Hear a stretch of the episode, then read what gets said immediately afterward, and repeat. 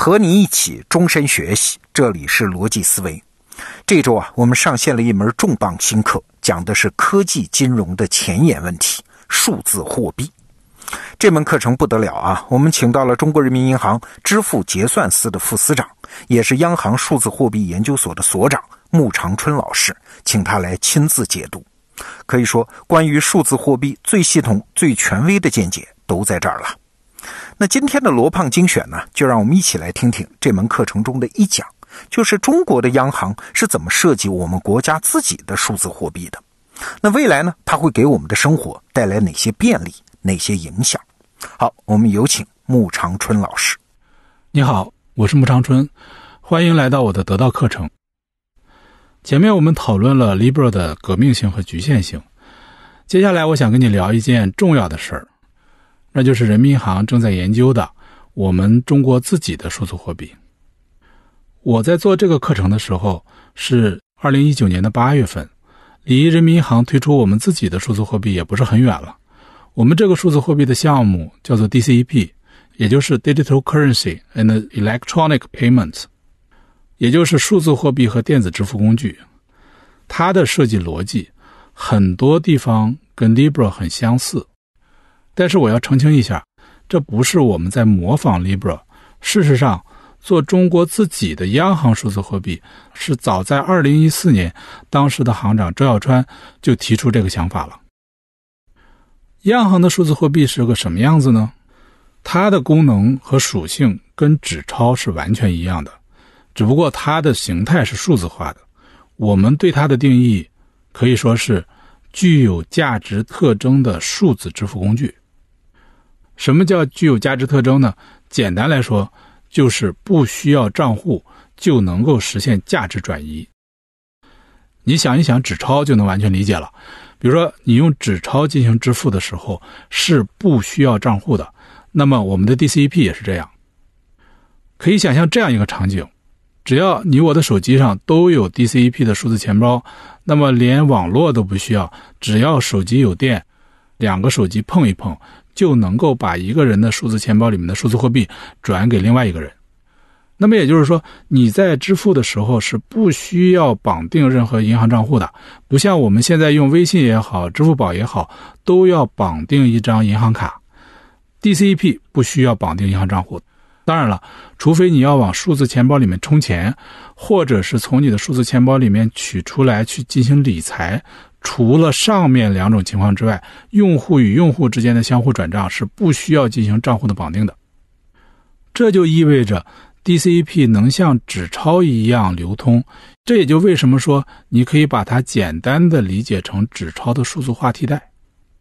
事实上，像比特币这样的加密资产，它最根本的一个优势就是摆脱了传统的银行账户体系的控制，因为它只是一个加密字符串。从这一点来说，DCP 也具有同样的优势。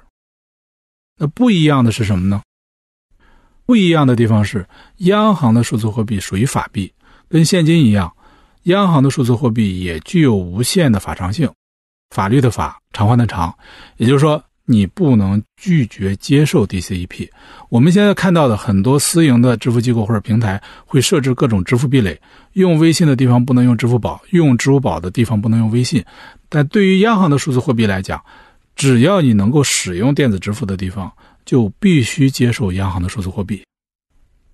那么有人问了，DCEP 和我们常用的支付宝和微信支付具体还有什么区别呢？首先从法权上来讲。DCEP 的效率和安全性是最好的。你用的纸钞是央行货币，DCEP 也是央行发行的。但是你用支付宝或微信做电子支付的时候，用的是支付宝的电子钱包或者微信的电子钱包。他们的货币是从哪儿来的呢？他们不是用央行货币进行结算的，而是用商业银行存款货币进行结算的。当然，在备付金集中存管以后，情况有所变化。也就是说，微信和支付宝在法律地位、安全性上没有达到和纸钞同样的水平。理论上来讲，商业银行都可能会破产的。所以这些年，人民银行建立了存款保险制度。但假设微信破产了，微信钱包里的钱它没有存款保险，你就只能参加它的破产清算。比如说，你之前有一百块钱，现在只能还你一毛钱，你也只能接受，它是不受央行最后贷款人的保护的。当然，这种可能性很小，但是你也不能完全的排除。其次，我们可能还要考虑到一些极端的情况，比如说大的地震，通信也断了，电子支付当然也就不行了。那个时候只剩下两种可能性，一个是纸钞，一个就是央行的数字货币，它不需要网络就能支付，我们叫做双离线支付，是指收支双方都离线也能进行支付，只要你的手机有电，哪怕整个网络都断了，也可以实现支付。我们也可以讲一些不那么极端的，你能感知到的情况，比如说你到地下超市去买东西，没有手机信号，微信、支付宝都用不了，又或者在飞机上也没有信号。如果你坐的是廉价航空公司的航班，吃饭就需要花钱，这种场景下，原来你只能用信用卡支付，以后也可以用央行的数字货币进行支付，但这一点，像 Libra 这样的数字货币是做不到的。当然，也有可能有人会问，DCEP 会对支付宝、微信的地位产生影响吗？